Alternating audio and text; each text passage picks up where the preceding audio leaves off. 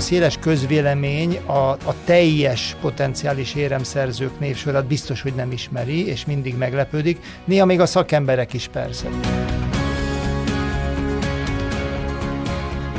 Ez itt a 24.hu 5 karikás szemek című podcastja, amelyben az olimpia napi eseményeit beszéljük át újságíróként, szurkolóként. És persze azt is, mi vár ránk a játékok következő napján. A műsor házigazdája hol Bruckner Gábor, hol Nagy József. Szeretettel köszöntöm mai beszélgető partnereimet, Mizsér Attila, olimpiai bajnok öttusázót, kommunikációs és motivációs trénert, valamint Cseri Pétert, a 24.hu szerkesztőjét. Sziasztok! Szia! Köszöntjük a hallgatókat! Hát megvan az ötödik, mármint az ötödik magyar arany, ugye Tótka Sándor ma számomra legalábbis nagy meglepetésre megnyerte a kajak egyesek 200 méteres számát. Ugyanebben a sportágban Csipes Tamara második lett 500 méteren, ahogyan a nyíltvízi úszó Rasoszki Kristóf is még az éjjel ezüstérmes lett 10 kilométeren, vagyis három dobogós hely jutott ma a mieinknek, míg a női vízilabdázók a spanyolok elleni elődöntőben sajnos két gólos vereséget szenvedtek. Szóval mindjárt a lovak közé csapunk, mert van téma bőven, de előtte hadd kérdezzem meg tőletek, hogy ti ugye nem ismeritek egymást, nem találkoztatok soha? Még nem találkoztunk. Nem, személyesen biztos, Ellenben? Nem.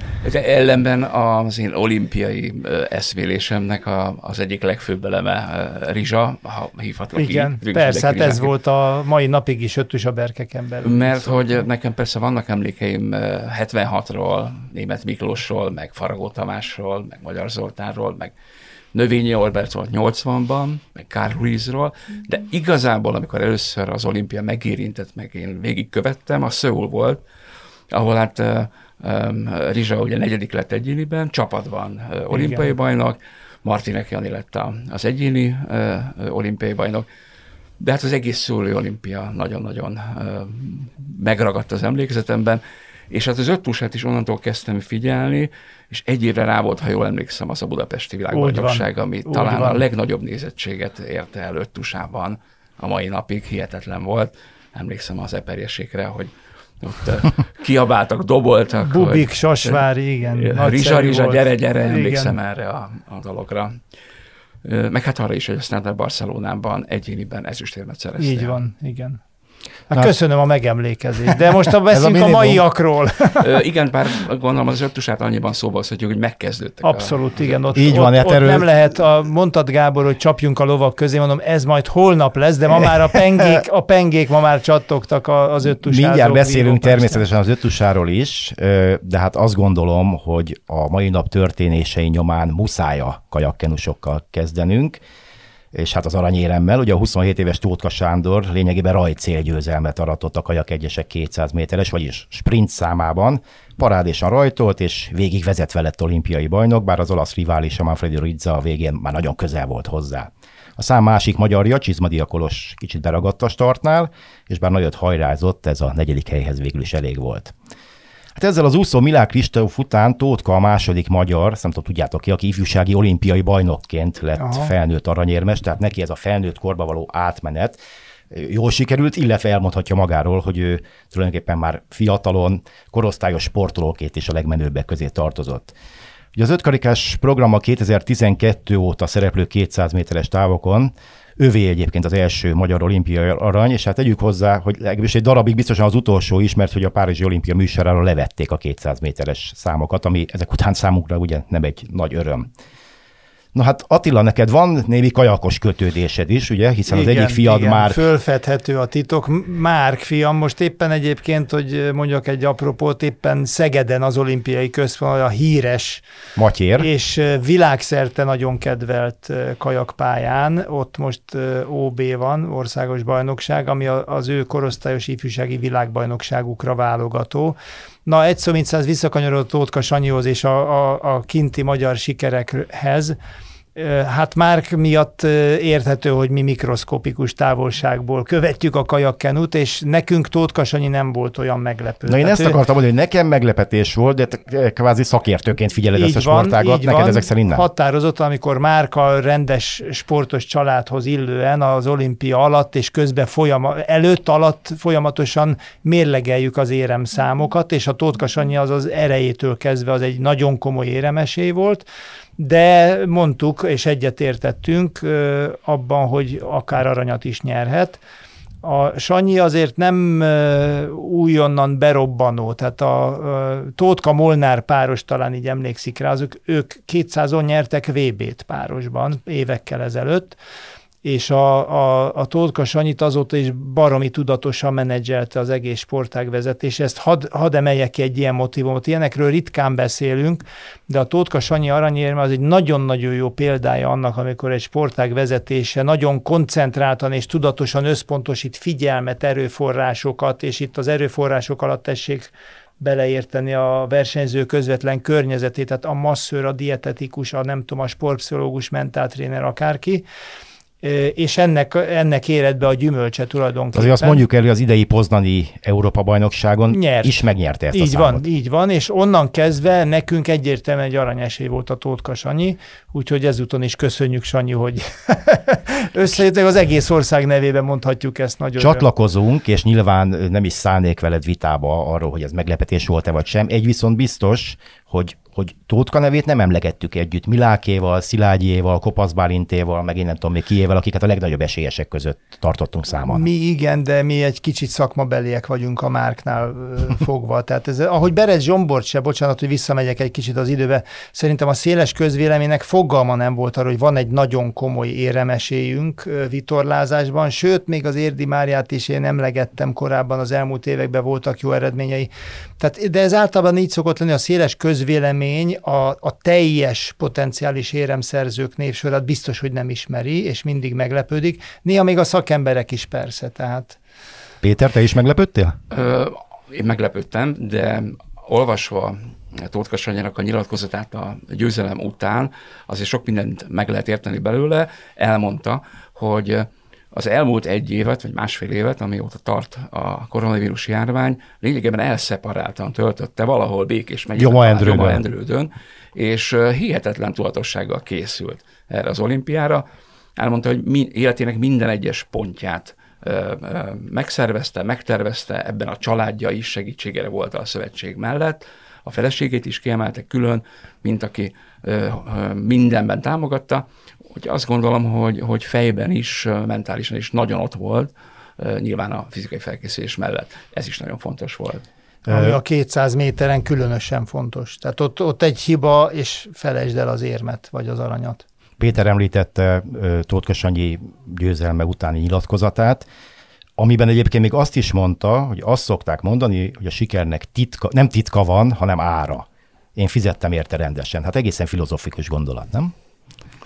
Meg lehet közelíteni így is, igen.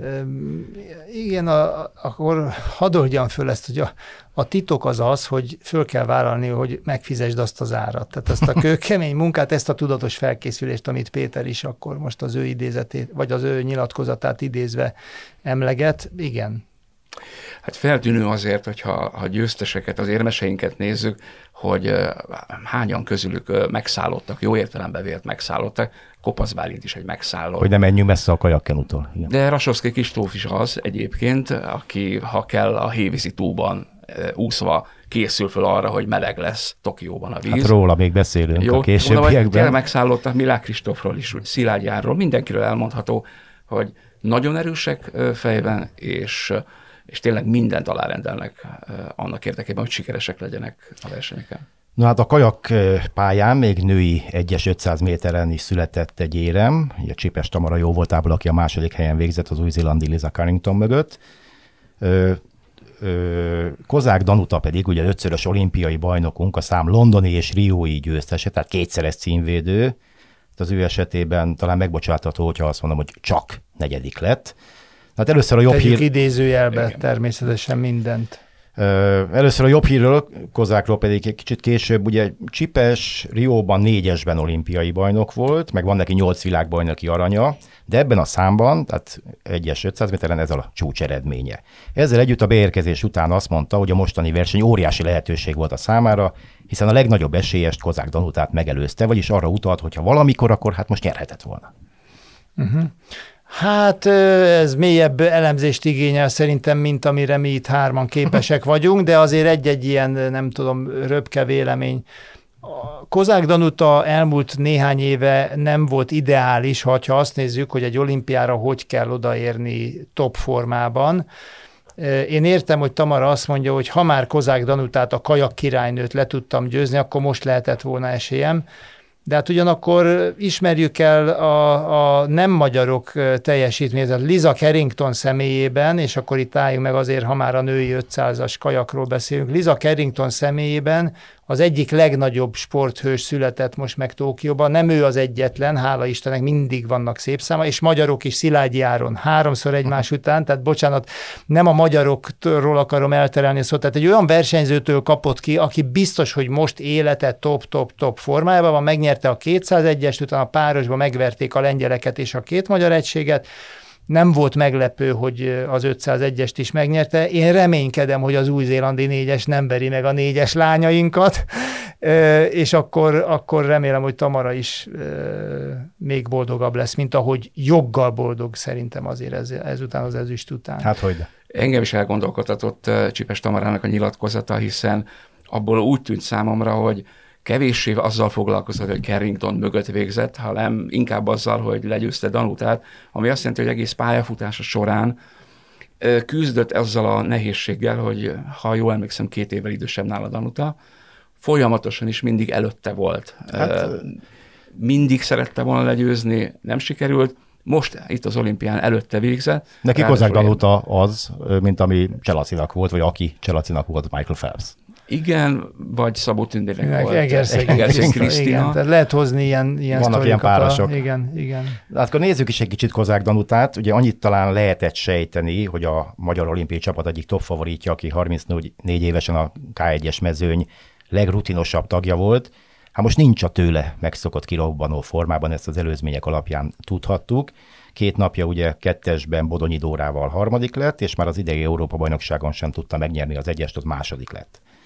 Hát még hátra van számára a négyes, de most érthetően nagyon csalódottnak látszott. Én arra lennék kíváncsi, hogy ti felfedeztek -e esetleg valamiféle párhuzamot az ő tókiói szereplése, és a várakozástól ezúttal messze elmaradó úszó hosszú Katinka jelene között. Mm, biztos, hogy van egy csomó különbség, amit, aminek egy jó részét valószínűleg mi nem is tudjuk. Egy, egy dolgot, ha már itt beszélünk róla, ugye Danutáról is, meg Katinkáról is lehetett hallani, érezni az olimpia előtti hetekben, hónapokban, hogy ő nekik nem lesz az a kirobbanó formát hozó versenyük ez az olimpia. Minden, mind a kettők esetében van ennek érthető és jól megfogható oka. Nekem személy szerint egyébként, hogyha, hogyha szabad, vagy hát nem tudom, nem illik ilyet csinálni, de Katinkán én jobban meglepődtem, hogy mennyire a, a saját klasszis tudásától elmaradva szerepelt, ettől még ő egy óriási országos hős marad mindig, tehát a fanyagokat egyszerűen nem tudom megérteni, tehát akik most nekiesnek ilyen meg olyan, ö, nem tudom, megfontolásból egyszerűen, egyszerűen nem tudom, felháborító. Tehát azért olimpiai döntőbe jutni, még akkor is, ha előtte mondjuk taroltál Rióban, azt nem lehet elvárni egy embertől. Tehát a Szilágyi Áronok és a hozzájuk foghatók, most akkor hadd mondjak még egy nem magyar hőst, a birkozásban született most egy négyszer nyert zsinórban, egy kubai birkozás, ha jól tudom, López Núñez a, a, a neve. Tehát, hogy ilyen hősök nem természetes, hogy szülessenek. Tehát amikor Kozák Danutát vagy Hosszú Katinkát elemezgetjük, akkor tessék szíves lenni mindenkinek a kellő alázattal kezdeni, hogy kikről beszélünk. Hát annyiban árnyalja nyilván a képet hosszú Katinkával kapcsolatban. Én biztos vagyok benne, hogy, hogy Kozák Danut nem is fog semmi különösebb kritikát kapni a közösségi portálokon.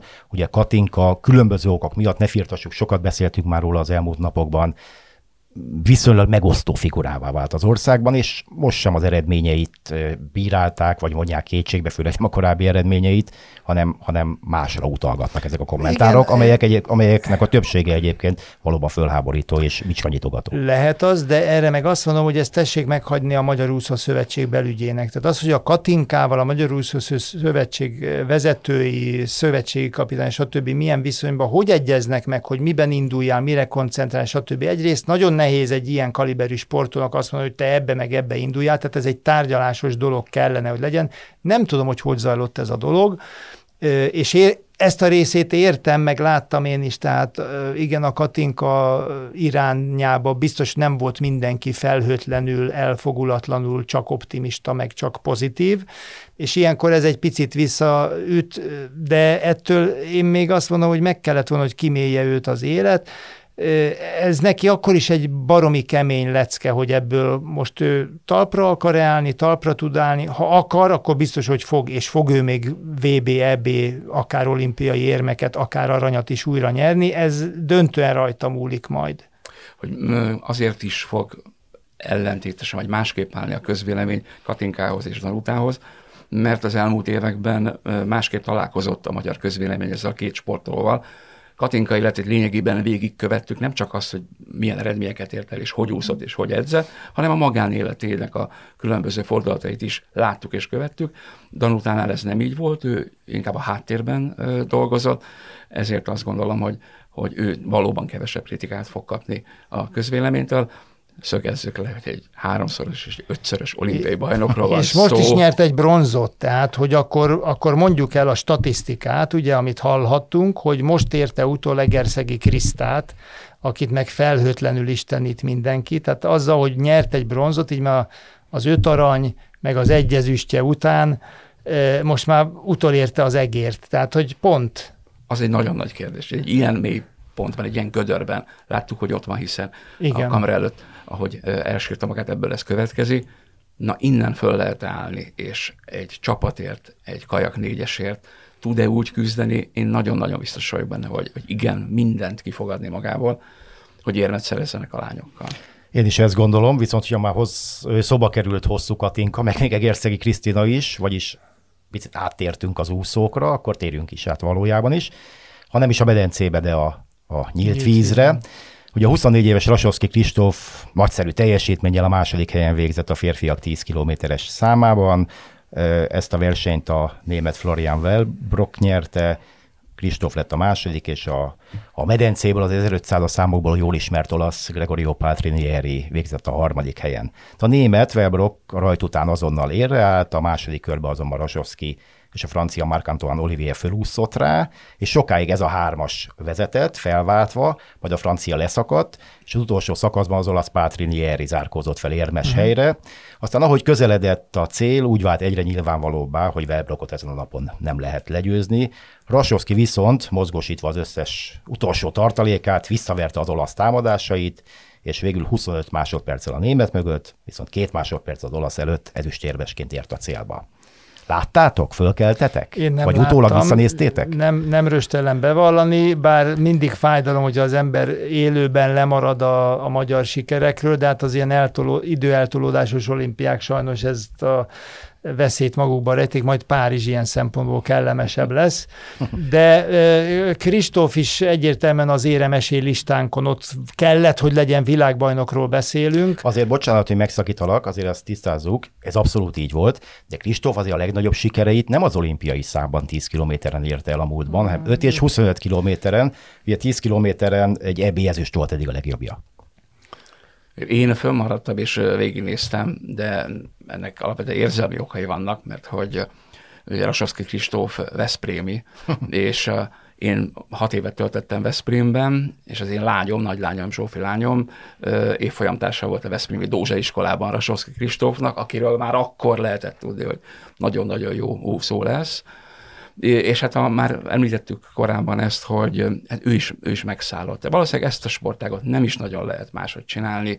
Itt 10 kilométert ilyen körülmények között leúszni, láttuk, hogy mennyire szétszagadt a mezőny, miközben nyilvánvalóan nagyon-nagyon jó úszó mindenki, aki részt vett. Ő maga is 24 másodperccel érkezett a névet versenyző után, úgy, hogy mindent kiadott magából lenyűgöző volt, nekem nagyon tetszett. Hát éppen ezt akartam mondani, hogy ha azért abban megállapodhatunk, hogyha valami ember próbáló szám, mondom ezt egy ötusázónak, az olimpián, akkor az a nyílt vízi úszóké az az. És ugye Olasz Anna a szerdai negyedik helye után a világ és Európa Krasovszki és a legjobbak között végigizett. Mi az, hogy? Hát a második lett. Egyébként a teljes képhez hozzátartozik, amit az előbb mondtam, hogy, hogy nem is ez a hát persze ez a fő száma most, mert ez van az olimpián, de, de igazán nagy eredményeket, hogy a világ és Európa bajnoki címeket a másik kettőben. Az egyen rövidebben, meg az egyen hosszabban ért el. Hát amúgy pedig, ami a kitartását, meg a megszállottságát illeti, meg akár a gyerekkort is, Pont a, a fiatalkoráról, a gyerekkoráról készült portréinterjúban egy könyvben mesélte el Kristóf, hogy ők az Iker testvérével együtt kezdtek el elúszni annak idején, de amíg a tesó, amikor már soknak találta a penzumot, rendre átszökött a meleg vízbe, a brügölőbe, addig neki ilyesmi soha nem fordult meg a fejében, és ő inkább otthon akkor verte ki a hisztit, amikor beteg volt, és a szülei nem akarták betegen edzésre engedni. Hát ez egy igazi hosszú távú alkat, nem? Hát biztos, hogy ez is hozzátartozik, hogy, hogy az elszántság meg az eltökéltség az mennyire rendül meg akkor, hogyha van csábító lehetőség, a melegvizes medence, és igen, hát ez, ez beszédes ez a példa, amit hallottunk most, ugye. Hát ebből, ebből meg ilyen dolgoktól válik ki a klasszis a nagyon jók közül. Nyilván sokan azt gondolják, hogy milyen kellemes dolog lehetett neki, hogy a hévízítóban készülhetett föl. Azt gondolom, hogy elképesztő munkát végezhetett a, a melegvízű tóban, és tényleg csak gratulálni tudok neki. Egyébként nem tudom, ti személyesen, hát Péter elmondta, hogy legalábbis gyerekkorából ismeri személyesen is Kristófot, nem tudom, Attila, te, nem. te ismered-e. Egy rendkívül rokon szemves, közvetlen ö, ö, fiú, akiben hát az öntehetségnek, meg az elbizakodottságnak a nyomát se lehet felfedezni. Ö, és hát említsük meg akkor vele kapcsolatban még Szokolai Lászlót is, az edzőjét, az edzők kicsit ritkábban kerülnek szóba, mint ahogy én azt szeretném, meg ahogy azt gondolom, hogy elvárható lenne. Éppen a stúdióban ö, szakkommentátorként bentülő, a verseny alatt bentülő Kalmár Ákos és Betlehem Dávid két fiatal ö, úszó ö, közül, már nem tudom melyikük mond, mondta el, hogy hogy Szokolai olyan fantasztikus edzéstervet dolgozott ki Kristóf számára, amit szerintük több tízezer euróért lehet árulni, hmm. árulni a világba. Úgyhogy ez, ez, ez a verseny, ez a, ez a sportág, ez sem úgy megy, hogy akkor beleugrunk 25-en a vízbe, verekszünk egy kicsit, valaki ér rá, van, aki a bolyban úszik, és akkor egyszer csak lesz valami, hanem igenis ez egy rendkívül tudatos felkészülés eredménye ez az ezüstérem. És miután ő ennyire megszállott, és még csak 24 éves, hát azt gondolom, hogy Párizsban nagyon komoly esélye lesznek. És még később is akár, tehát is 28 Los Angeles. Igen. Nem tudom, hogy itt is igaz-e az, ami a futóknál igaz szokott lenni, de valószínűleg igen, hogy a hosszú távú dolgokat, azokat tudjuk 30 fölött is elég. Tehát meg kell nézni a hosszú távfutók között hemzsegnek a 30 fölötti olimpiai bajnokok, meg világcsústartók. Nem tudom, hogy ez a nyílt vízi úszásra mennyire igaz, de e, végig gondolva, hogy itt is a hosszú távú, nagyon komoly, magas szintű állóképességről van szó, meg többről egyébként, tehát ugye én a futáshoz is, meg az úszáshoz is értek valamit. Jött az ilyen hosszú távú, egy ilyen, hát köszönöm. A bizalmat, azért mindenhez nem, de hogy a, a, az úszásban szinte biztos vagyok benne, hogy egy ilyen hosszú távú verseny, és erről Risto Vévát meg Olasz Annát lehetne faggatni, hogy itt rosszul létekkel küzdenek az emberek, tehát itt lehet gyomor, nem tudom, hát nem akarom részletezni, de hallottam egy-két sztorit, tehát hogy egy ilyen 10 kilométer, amikor órákat, pláne a 25, ahol, ahol ugye EB, VB címei vannak. Tehát az valami embertelen, tehát hétköznapi emberként valószínűleg ez felfoghatatlan és nagyon nehezen elképzelhető. Egyébként az is elhangzott a tévéközvetítés során, hogy hetente Rasovski 100-110 kilométert úszik azért az valami rettenetes, nem? Hát ezzel a hát lefutni, erről... lefutni is sok, hát vicceltek? Hát lefutni is, és 100 kilométer az egy atléta, fel, egy közép-hosszú távfutó atlétának az már egy felkészülési szintnek számít, a hetente 100-110 kilométert lefut. Kristóf meg úszva, úszva teljesíti. Na hát azok után, hogy akkor gratulálunk nagy, nagy szeretettel Kristófnak ez az ezüstéremhez, és én szinte biztos vagyok benne, hogy ez még akár arany is lehet a jövőben. Maradjunk még a víznél, hát ott kevésbé kellemesek a, a közeli emlékeink, hiszen a női válogatott elődöntőt játszott a spanyolokkal, és hát nagyon reménykedtünk, hogy ezúttal sikerül. Ugye tudni kell az egészről, hogy a magyar női vízilabda válogatott most negyedszer játszott olimpián elődöntőt, és az első hármat elvesztették a lányok, és mind a három korábbi olimpián a negyedik helyen végeztek. Hát, hogy most hányadik helyen végeznek, azt még nem tudom, de hogy döntőt nem játszhatnak most se sajnos, az biztos. ugyanis az első negyed után kettő óra vezettek a spanyolok, és egész egyszerűen képtelenek voltak goldobni a lányok. Egészen a 12. percig, tehát a második, negyed, negyedik percig, amikor már 3-0 volt oda, akkor sikerült szépíteni 3-1-re Szilágyi Dorottya révén, de a folytatásban sem ment igazán, 5-1 is volt már, aztán 5-2 volt a félidőben. A harmadik negyedben 5-3-nál és 6-4-nél valamelyes megcsillant a remény, de az utolsó 8 perc előtt már megint négy gólos különbséget, 8-4-et mutatott a tábla, Hát nem utolsó sorban annak köszönhetően, hogy a magyar lányok gyermetek hibák sorát követték el, és szó sem volt arról, hogy a spanyolok brillíroztak volna. Azzal együtt sem, hogy az kétségtelen, hogy mintaszerűen védekezett a spanyol csapat. Én nekem azt tűnt föl leginkább, hogy nagyon-nagyon messzire kitolták a magyar lányokat, amikor a magyarok támadtak, úgyhogy hát legfeljebb távoli lövésekkel bejátszásokkal operálhattak volna, kidolgozott akcióra nem igen volt esély.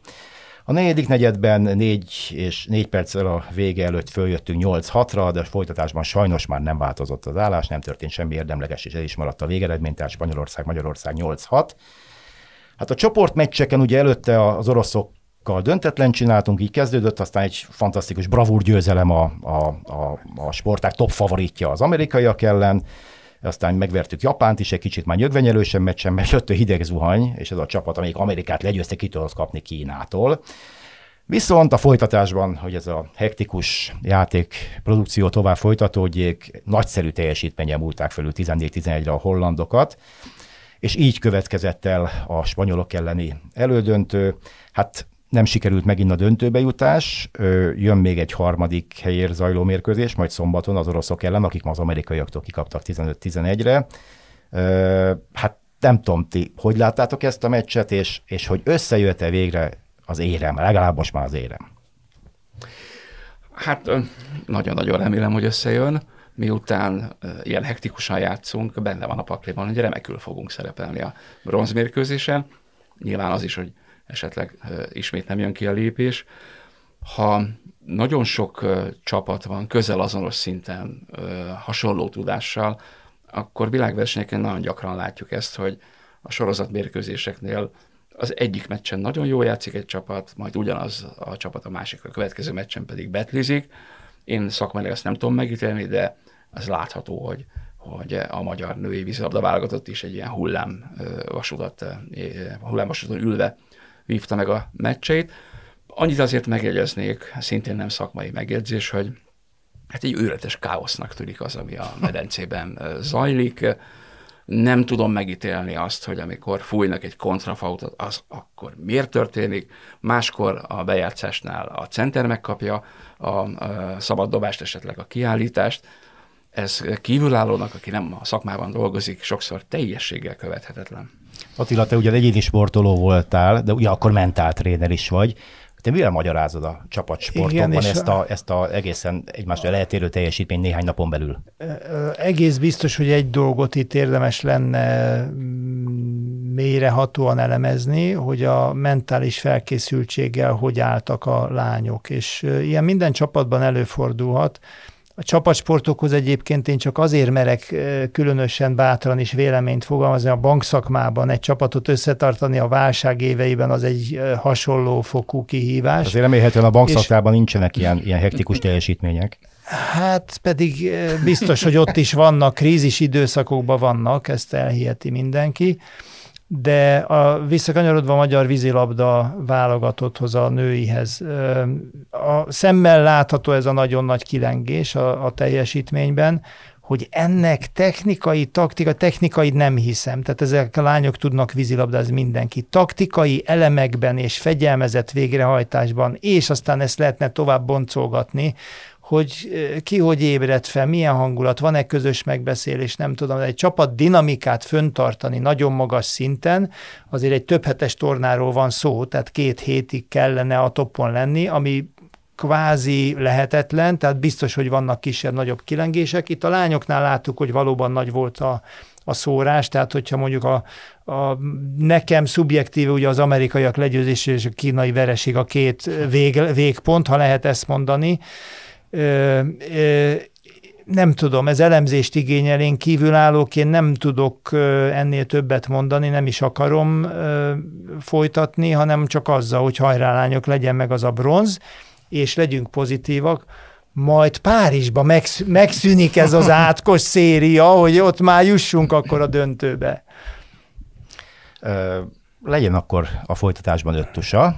A öt tusa még messze nem tart a végén, vagy nem olyan messze, majd holnap már Hát gyorsan, lesz. föl, gyorsan le- fölébredünk, és már majdnem... Gyorsabban zajlik, mint régen, igen, amikor Igen. öt napon keresztül ö, tusáztak ennek a sportának a képviselői. Szóval a vívás úgynevezett rangsoroló szakaszával megkezdődtek az ötöse a versenyek.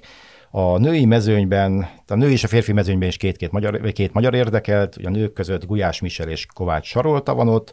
Ők mind a ketten 20 győzelemmel és 15 vereséggel zártak, és ezzel holtversenyben, érthető módon, holtversenyben a hatodik helyen végeztek a 36 tagú mezőnyben, teljesítményükért 220 pontot kaptak a férfiak között, a 37 éves Marosi Ádám, akkor ugye regnáló világbajnokként érkezett Tokióba, a tizedik helyen várja a folytatás, míg Kassa Ádám ezután a bizonyos rangsoroló vívás után. Robert. Kassa Robi. Robert, bocsánat, bocsánat. Kassa Robert, a rangsoroló vív- vívás után a 27. helyen áll.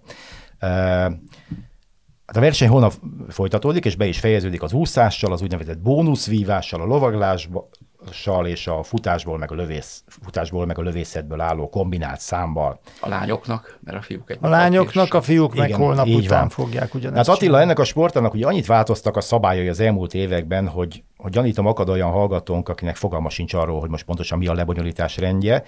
Kérlek szépen avasd be minket abba, hogy hogy is megy ez az egész. A mai rangsoroló vívás, azt ugye még én is egész jól tudom követni, tehát mindenki vív mindenkivel, Úgy egyetlen ö, ö, egy-egy csörtét, de mi az a bónuszvívás, Oké. Ö, és mennyit érnek, érhetnek a ma megszerzett pontok, helyezések, hát és így tovább.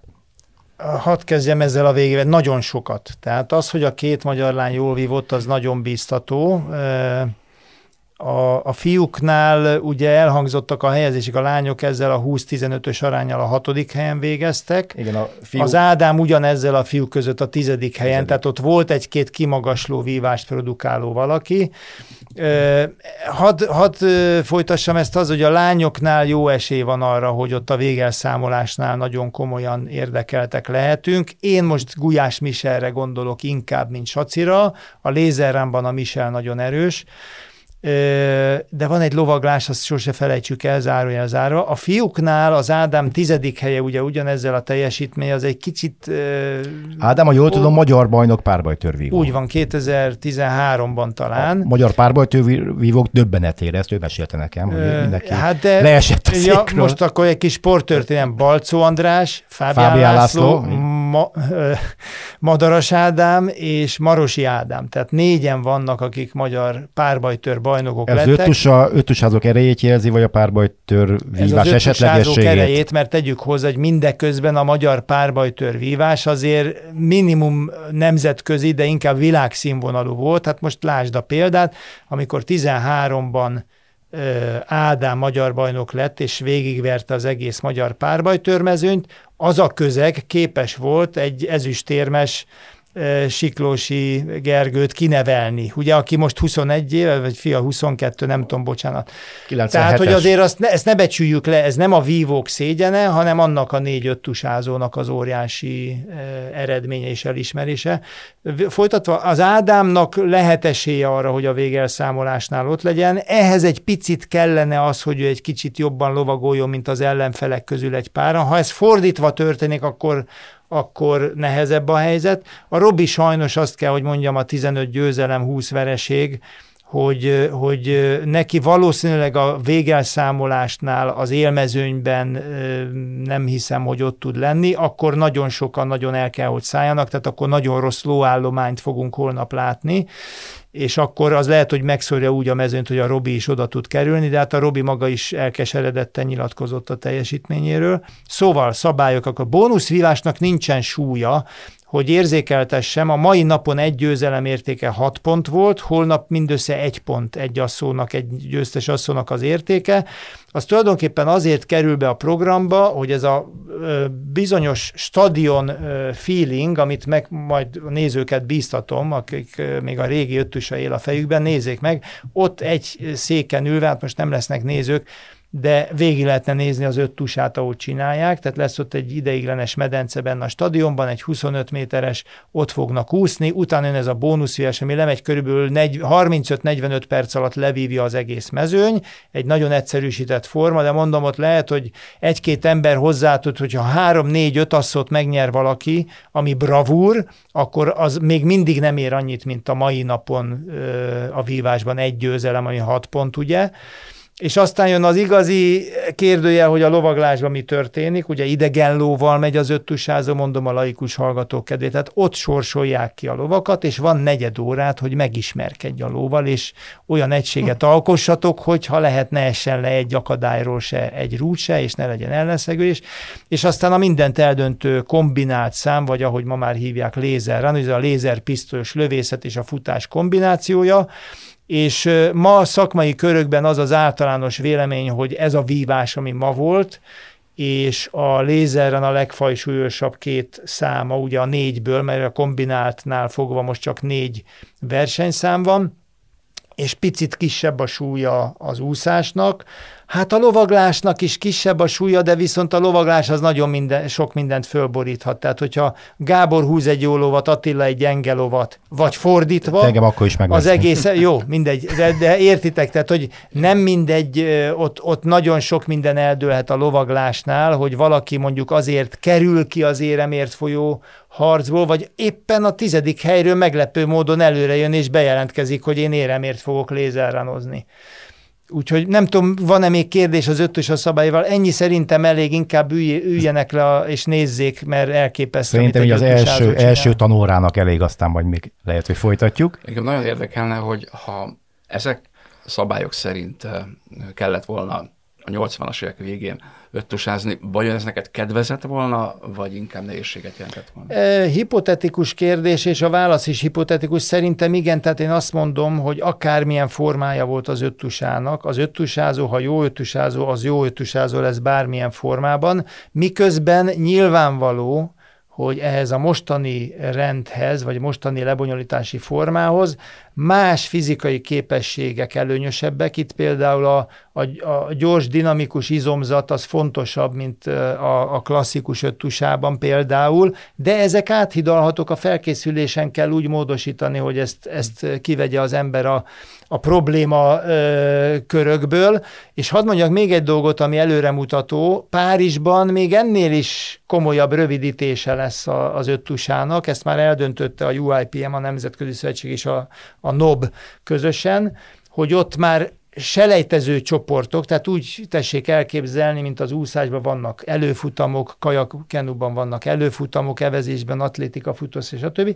Tehát lesznek, ha jól tudom, 12 fős csoportok, és egy-egy ilyen csoport másfél óra alatt megcsinálja a négy tusát, ami selejtezni fog. A lovakat nem lehet minden selejtező csoportban, vagy nem tudom pontosan, ez lóállomány kérdés, ez nagyon összetett, de a lényeg az, hogy másfél óra alatt végig lehet nézni egy öt tusa és kiesők lesznek, meg továbbjutók. Tehát Párizs 2024 ott újabb, nagyon Aztán komoly lesz egy változtatás, és lesz egy döntő, igen, egy 12 fős döntő. Ott már például a lézerrám futótávjai is rövidülni fognak, ott már, ha jól tudom, csak 600 métereket fognak futni négy alkalommal, ma még 800. Úgyhogy átalakul az ötös a továbbra, és keresi azt az utat, hogy hogy tud egészen közel, közérthetően szólni a mai fiatalokhoz ez a kulcs. Tehát ugye az olimpia kapcsán csak egy mondatot hadd szenteljek ennek, sportfalmászás, BMX szabad stílus, gördeszkázókat láttunk, a háromszor hármas kosárlabda, ezek mind arról szólnak, a fiatalokat beintegrálni, bevonzani, mert ezek sokkal izgalmasabbak nekik, mint bocsánat, és akkor hadd legyek magyar lokálpatrióta, mint a férfi birkózás, amit mi imádunk nézni, de lássuk be, egy mai tizenéves nem biztos, hogy leköt az, hogy Lőrinc Tamás hogyan küzd meg az ellenfelével és saját magával, viszont a BMX, meg a gördeszka, meg ezek, ezek érdeklik őket.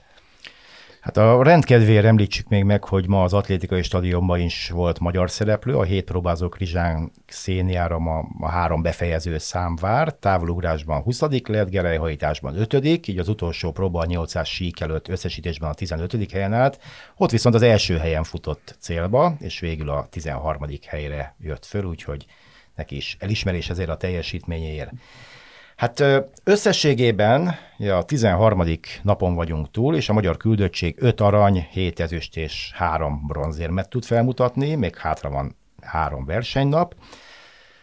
Eszemágában sincs a nemek között valamiféle feszültséget generálni, egyszerűen csak a tényeket ö, ö, szeretném mondani, hogy a megszerzett 15 dobogós helyből, tehát a magyar küldöttség eddig 15 dobogós helyéből 13-at férfi versenyzők szereztek, ráadásul mind az öt aranyérem és a fiúké, és csak két érmet nyertek összesen a lányok. Csipes Tamara és a női kajak kettes Kozák el. Ha már, ha már így emlegetjük őket, igen. Szerintetek le lehet-e ebből vonni bármiféle következtetés, vagy csak annyi a helyzet, hogy ez most így alakul, így alakult?